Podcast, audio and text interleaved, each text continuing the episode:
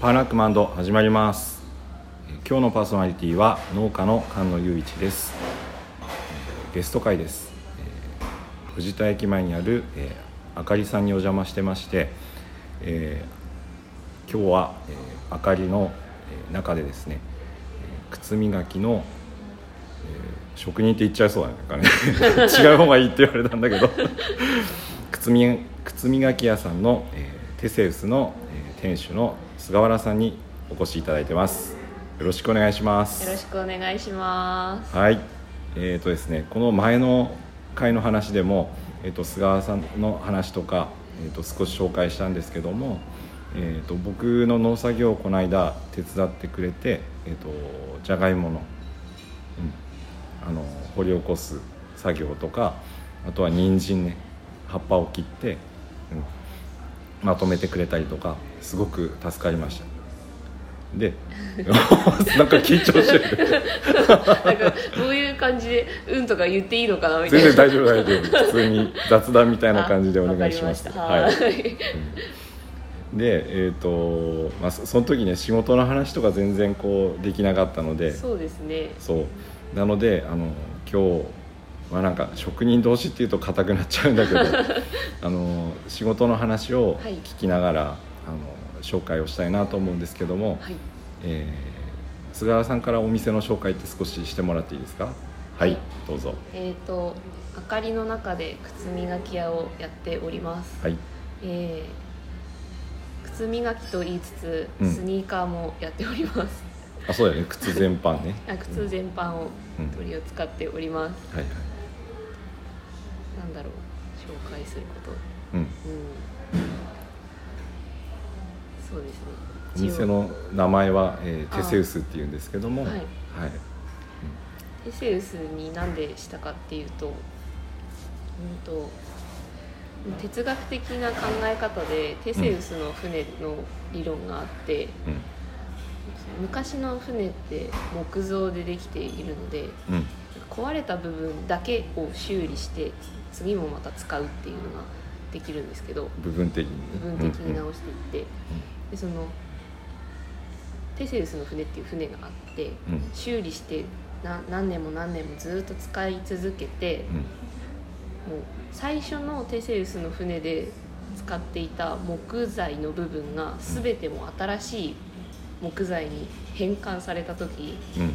そのテセウスの船はうん本当にテセウスの船と言っていいのかっていう哲学的な考え方があってああなるほどもう元のものはもう全然なくなっちゃうんだけどそれって本当にテセウスの船なのっていう話があってうん。で私の中ではそれはテセウスの船だっていううん。考えがあってあ自分の中ではね、はい。その全部元のものがなくなったとしてもその船であれば。はい。うんでなんかそれって人間でも細胞が置き換わってうん。うん古い細胞がどんどん新しくなってうん。でも私という存在は変わらなくてっていうのがあるので、うん。なんか多分きっと今のこの考え方もちょっとずつ変わっていく時があると思うけどうん。きっとそれは私は私であることに変わりはないっていううん。のをちょっとその勇気みたいなのをちょっとその理論で思ってはいはいはい。なんか背中を押してくれる話なので。ああなるほどね。それでお店の名前にしました。ああその物体的なとこじゃなくても精神精神的的ななとこまで行くんだ。で。考えも変わったとしてもあの例えばなんか1年後の私も私だみたいなあそうですそうです。ああそうか。さそう物的なことだけだと思ってたんだけどすげえなんかそこまですげえななんか考えててお店の名前つけたんだねテセウスですね。素晴らしい。そして何回も聞かれてる話題だよね。ね。なんでこの名前にしたのなんでテセウスっていうのって言ってもでもなんか結局今の話だと物体的な部分までだと理解されるんですけど、うんうんうん。なんか精神面までいくと、うん。なんか結構なんだろう自分で言うのもあれなんですけどちょっと崇高な感じがするのであんまり喋れないんですけどこあこで喋りました。あいやいやどんどん言ってった方がいいと思うよ。それそうなんですすげえなそれは。そうだよねなんかもうあのそう打ち合わせの時全然聞かなかったのはなんかちゃんと聞きたかったからああなるほど。話してもらったんだけど、はいそうかなんか精神的なところまでってことなんだね。そうなんですよね、うん。まあ、それだけあれかなんか持ってきてくれたお客さんの靴も、まあ、おそらくその磨いて新しくしてほしいってはいはい。思う方が来るぐらいだから、はい。まあ大切にしてるものだからそうだね。なんかそういううん。ものであってほしいっていう思いもこもってんのかな。ありますね。大切なものをちゃんと汚れた靴をリセットするけど、靴は靴で変わらないしうん。その人の生活もまた続いていくっていうのもなんかサイクルに組みしたいなっていうのを思っていてうんうんうんうんこの名前にしました。あそうだよね。だってその細胞の話とかしてくれたけど、はい。うん自分の体じゃないけどずっと使っていくものだしね、はい。なんか自分の体の一部みたいなイメージ、うん、そうとか聞いときながら僕まだ靴の手入れとかお願いしたことなかったんですけど。ご利用ください。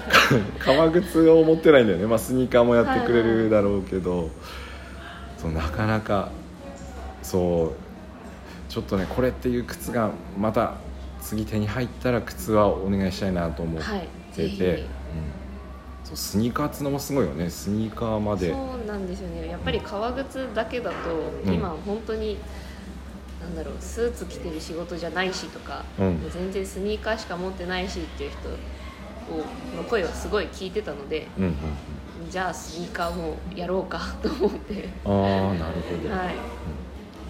これあの靴磨き屋さんっていうとあの革靴とかのことはあの、まあ、あのざざっくりというか素人ながらなんとなくイメージできるんですけど、はい。スニーカーのお手入れっていうのは？あスニーカーのお手入れはもう洗うっていう感じになりますね、専用のうんうん。洗浄剤使ってうん水と一緒にちょっと洗って干してってなるのでうん。スニーカーになっちゃうとちょっとすぐ預かってうん。すぐお返ししますっていうのはちょっとできないんですけど、ああそうだよね。かはい。乾かしてとかそうねなんですでもその分ちゃんときれいにしてお返しするのであ ぜひご利用ください。あ 宣伝入れてってもらった方がいいからねそうですね。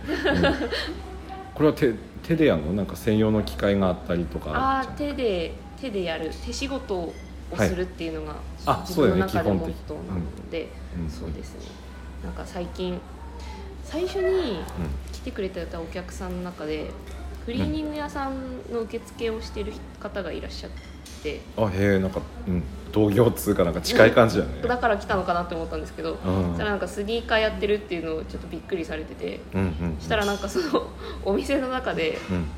チェーン店なんですけどスニーカー洗いますっていうのを出しててはあパクられたと思ったんですけど 思ったんですけど、うん。私はちゃんと手でやるので多分、うん。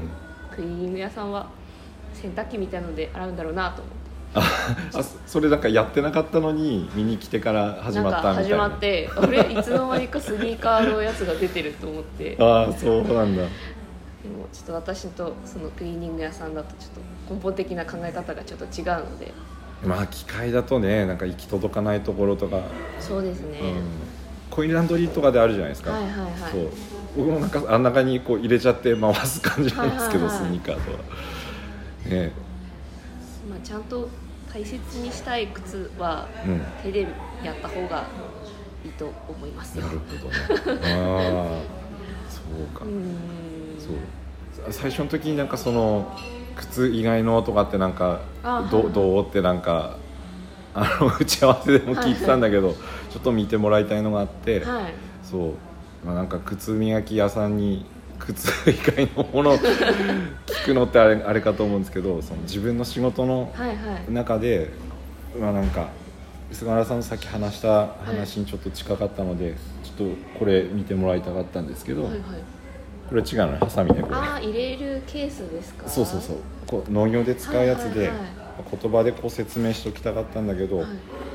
えー、と農業で使う用品ではいはい。一番使うんですよ、はいはい。はハサミは。はい。でその剪定をしたりとかこれはせんあの桃の木とかを切ったりすうんる剪定のハサミで、で、えーとまあ、これはあのナスとかきゅうりとかをあの収穫する時に使う収穫のハサミとあとこれはナス専用。ええでハサミがあってそのハサミを入れるケースなんですけど、はいはい。でこれをケース僕2個持ってるんですけど、はいこれを常にあの腰に、はいはい。あのベルトにこれを入れて、うんうん。あの2つ下げてるんですよ。はいはい。ですごく大切にしてて、うんうん。これの入れ物って何回か変えたことあるんですけど、はいはい。あの例えばあのなんだろうプラスチックでできたやつは形が決まってて、うんはいはい。でそこにハサミがすっぽり収まるんですけど、はい。それは専用だからなんか今説明したハサミを一個一個こう別のケースを持たないといけなくて、はいはい。それもダメだしプラスチックだと壊れる時に一気に壊れちゃうんですよ。ああそうですそう。ねっていうのもなんかよよろしくないなと思ってやめて、あとはなんつうんだろうなぬ布のやつとか、はい布の入れ物とかもなんか破れちゃっててえー、とダメで結局革のそのハサミのケースを腰に2つ巻いて使ってるんですけど、はいはい。こういうのってどうかなと思って見てもらってどうですか？あ全然あの磨くことはできますね。うんうん。あの私も農家さんとこちょこちょこ訪れるんですけどやっぱりはいはい。皆さんこの革のケースでうん使ってらっしゃる方がとっても多いのでうん。なんか年季入ってるところはすごい年季入ってますし、うん。ちゃんと大切に使ってるんだなっていうのを革製品見ると 思いますね。ね。そして革でなんかいいなと思ってるのが、はいはい。そのハサミ先で説明したみたいにこう山頂あるでしょ、はいはい。もっともっとあるのねこれって、はい。い、ろいろ用途によって分けるんだけど、はい。革がすごい僕も革製品は好きなんですけど、はい。ハサミがさなんかこう形違っててこう立体的になってて、はいまあ例えば、えっと、2つのうちにこっちは先手バサミの専用のケースなんだけど、はい。これじゃないのがいいなっていう時も革ってこう伸び縮みしてくれるから、はいはいはこう立体的なこう邪魔な部分とかが一応入るんですよ。入りますね。そうそうそう、んんん。だからこれを用途によって分けるんですね。はいはい。しかもなんだろう。出し入れするのがやっぱり半端ないんですよ。1日やっぱり、えー、と出して収穫してを、うんうん。まあ、回数にすると1000回ぐらいは多分はいはい。出し入れするはずなんですよ、はい。パッパッパッパって。だからそのくたっとなってってうんうん。で、まあ、汚れてはくるんだけどはい。そのさっき菅原さん言ってたみたいにその体だとしたらうん自分の体の一部でなんか僕にとってのこれなんですよ。ハサミのケースとかハサミ。これどうどうすかねっていうのを あの聞きたかったっああむしろお手入れしてあげたいくらいの感じですね、普段なんかお手入れとかします？こうこあそう飴の紐使うんで、はいはい。あの靴用のミンクオイルはたまに塗るんです。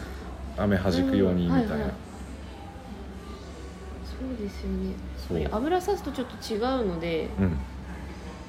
その普段のちょっとしたお手入れだと、うん、そういうことするといいと思います。うん。やっぱりその畑で使うとなると、うん。ほこりとかが結構付着してるのでそううん一旦ちょっときれいにした上からもう一回油とかさすとあ持ちもよくなると思います。あ そのまま直で塗ってた感じだったからね。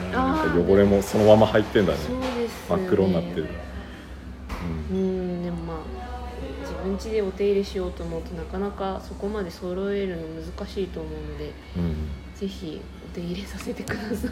うん、いやぜひ。これこれあると思いますよ農家さんとか結構、ああですよね、うん、うんうん。馴染んでく馴染んでくるとやっぱそれだけ使いやすいんですよ、い、ろんなハサミ入るし、そう。いやああとそうだななんかこうこことか補修。これわかる？なんかこうね。ほつれてるとことかって、ハサミ入れるからケースの一番下ってはいはい。どうしてもなんかこうですよね。そううーん革細工のその専用の針とかじゃないとこれ通せないんでなんかそれはまた別のこれちょっとにまた私の仕事とはちょっと違くなっちゃうんですけど でも、直したい気持ちはすごくありますね。あ気になりますよね。そう。これ直せるようにちょっと勉強しますわ。あまあでもなんか提案なんで 磨いてもらえたらなんかすごい嬉しいですね、はい、ぜひはい。磨,、磨き磨かせてくださいみたいひ一つ預けて帰ろうかなあぜひぜひ。そう。でいろいろあのこのハサミがこれこれ見た時はハサミ3丁あるんだけど、はい。二重になってるやつとか。それ見たことないですね。これ入れるのがや厄介なんですよ。これはあのなナス専用のハサミで、はいはい。ハサミと支える部分とこうハサミが二重になってる感じ、えー、あ本当だちょっと違うんですね。そう。あここういうちょっとトリッキーなハサミがたくさんあるんですうよ、なのでこれちょっとねあこれこれはあの菅原さんに持ってってもらいたい野菜。でありがとうございます。ナス。あナスたくさん。あズッキーニも。そう。あこれこれこのハサミってこうはいはいナスをこう切った時に、はいこれこうこうなるんですよ。なるほそうパスって切ったどはい時に、はいはい。ハサミが二重で上は本当に切るところのハサミと、はい下はこう疑似疑似のハサミみたいな切れないやつで。あなるほど。片手でこう作業して、はいはいはい。ナスとかキュウリってこう両育ってくると手でこうやるイメージありましたけど大変だよなって思いますもん。これだと片手で収穫してカゴに入れられるあんですこれはすごい大事にしてるハサミで,、はいはいでこれを入れるケース。それも、あの自分の一応ねなんか 一部の 革製品なんではいはい。あできたらなって思ってはい。そう話したかったんです、はい、こういうなんかややってもらいたいなみたいなのは、うん。ぜひお話しいただければ対応できるのは全部対応します。あだだんだん仕事増えてくる。ぜひご相談ください。革革一から作ってみたいなね。そうですね。なんかちょっとそのうちやってみたいなと。え本当に？磨磨くの以外にも。なめしとかちょっと本当にやってみたいんですよね。なめしっていうのはどういうどういうことですか？なんかあの皮剥いでそのハグと肉とかくっついてるじゃないですか。はいはいはい。それをまあこそぎを落としてうん。柔らかくする？あ成形するみたいなそうです。成形の一歩手前。加工するために柔らかくするっていう皮自体を柔らかくするっていう。ああっていうのをなめす作業。なめしなめしって言います。ああもうなんかやる気だねもうね。このぐらいだったら作れんじゃないのかなみたいな。うん作れるまでなったらいいなと思いますね。それも一サイクル出来上がるねそうしたら。もう物をまあでもなんかそれはすぐの話はないけど物を作って、はい。でお客さんに提供して、はい、で自分で直すそうそうそう直し持ってきてもらってとか、そこまでできたら結構完璧だと思いますね。完璧なテセウスの鐘テセウスの船が完成できてますね。その船作れるように頑張ります。ああいいですね。そう思わぬところから、はい。いいほいいお話をいただきました。あ本当に？それはよかった。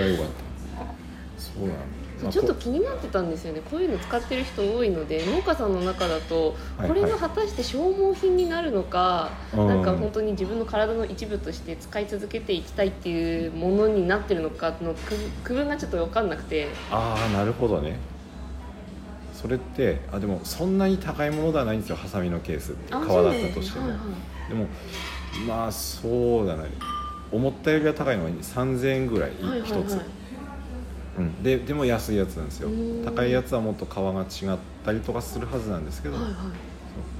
これは多分合わせてるのは後ろの後ろが多分安いやつで表側は多分牛なんですけど、はいはでも買ってきたばっかの時ってさっきなめすって言ってたけど、いはい。硬いんですよね。そう入んないんですよ、はいはいはい。そう。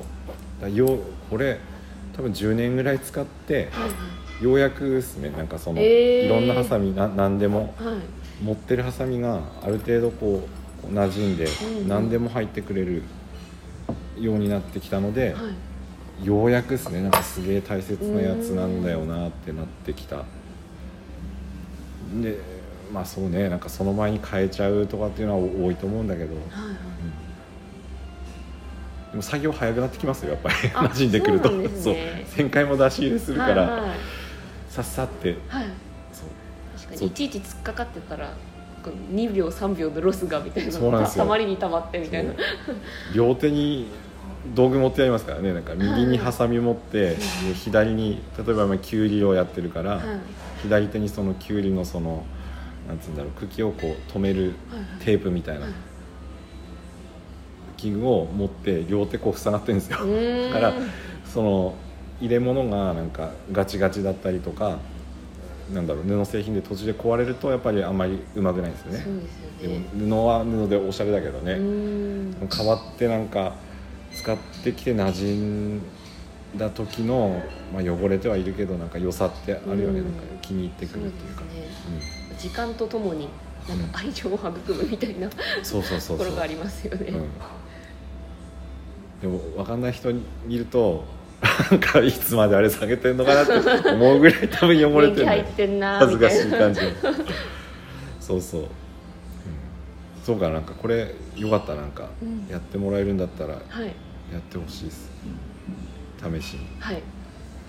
あとあれだよねなんか打ち合わせでやってたみたいな。なんか財布とか持って、あ財布とかもそうですね、うん、革財布みたいお持ちいただければなんかちょっとす綺麗にするのに財布ってやっぱりちっちゃいしなはそのお札入れるところとかいろいろポケットがあるとあああ結構作業量的に大変なんですけどうあとなんだろう。普通に財布のデザインとかによってんうん。ものすごく清掃しにくいものとかうん。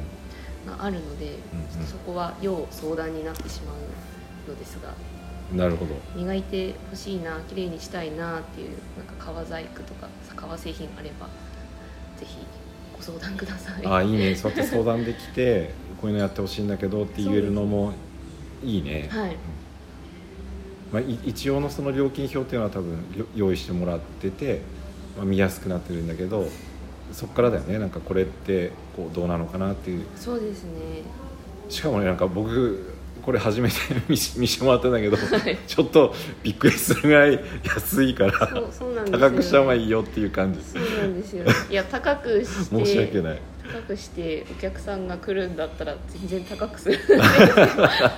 だんだん上がっていくかもしれない。だんだん上がっていくかもしれないのであの、うんお安いうちに。今今のうちに相談して。うん。いいよななんかなそれはそうでも結構こういうのあるんですよね。はい革、はうん。あじゃあなじゃあどっち預けていくかはなんかあの終わってから相談して、そうですね。はい。はい。一個なくなったら困るんだよね。二丁入れとかないと。そう。まあまあこれはじゃあぜひはい。お願いします、はい。そうっすね。あとあれですか？なんか菅原さんから言っとくことありますか？なんか。営業日とか言い言い忘れてるあ営業多分あそうですね。あ大事だ。えっ、と土日に基本営業しております。基本土日ね明かりがあい開いててはい。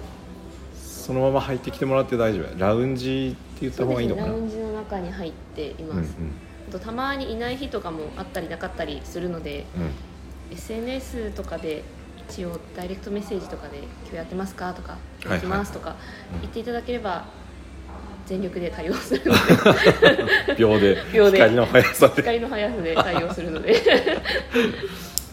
あれえっと SNS はツイッターかな Twitter と Instagram をやっています。で、えっとテセウスでセウスで。カタカナで調べれば出てくる感じ、カタカナで調べれば出てくるかな。うんと出てきます。ああじゃあぜひ申請してもらって はい。メッセージください、メッセージください。うん。僕は今日はじゃあハサミのケースをはい。お願いしてはい。行きます、はい、ありがとうございます。基本土日ね。あ時間とかは？あ時間は10時から。はいはい。夕方はちょっと終わりは未定なんですが人がいなかったら 基本まあ4時くらい4時とか5時くらいまでは全然いあ大体いますよっていうはい、感じ、うん。じゃあぜじゃあぜひはい。はい、お願いします。はい。でそうですね。えっとまあこれ、えっと、今日菅原さん出てもらってるのって、えっと、前前編後編って分けたいなと思ってたんですけども、はい。まあ、前編後編はあのー全然話違うことしたかったんですよね。違う話でしたかったのでああなるほど。まずは、うん。はい。そう。前編はあのお店の紹介とはい。菅原さんってこんな人だよって。はい。分かったの。か なちょっと微妙な感じですけど。あそう。じゃあ全然話してもらっていいよ。分かんないな。ど改めてなんかこういう人だよって伝えるのって結構難しいなと。自分のねなんか言うのって難しいよね、うん。うん。いやでもなんか初めて会った時なんかすごいあれはあれかなんかクラフトビアナイトだね上神田さんとかね。はい、片平さんが主催してる、そうめっちゃ喋ってたけど。そうでしたか。もうあんまり記憶にないんですよね。なんかラジオ撮ってたなっていうのはし聞いてて なんか片平さんがちょっとちゃちゃ入れたりとか入れなかったりとかししてるのは見ててそれは覚えてるんですけど、うん。私が何話したかってあんまり覚えてなくて。あそうあでもねなんかその後半で話したいような内容のこととかも言ってたあ気そうなんですがるな。ねなんかそうすげえなんか賢い子だろうなっていう印象だった、えー褒められた。映画の話とかなんかね結構難しいの言ってたと思うんだけど話させてくださいよみたいなこと言ってて、はいはい。あちょっと俺全然見てないから分かんないやみたいな何の感じ話したっけ？ななんだかね映画忘れたけど、映画？映画？うん、何だったかな？まあまあなんかお酒入ってたしね。そうですね。僕僕も忘れてますけど。でも後半そうね。菅原さんの興味あるところというか、はい。うん、あの趣味の話的な感じだよねこれは。そうですね、うん。もしてもらおうと思うのではい。こう2週に分けたいと思うので、はい。ぜひ後編後半かな、もうあの聞いてください。ぜひ聞いてください。はい、えーでは、えー今日のパーソナリティは農家の菅野雄一でした、えーゲストは、えーテセウス靴磨き屋さんの、えー菅原明さんでした。ありがとうございます。また来週も聞いてください。ありがとうございました。はい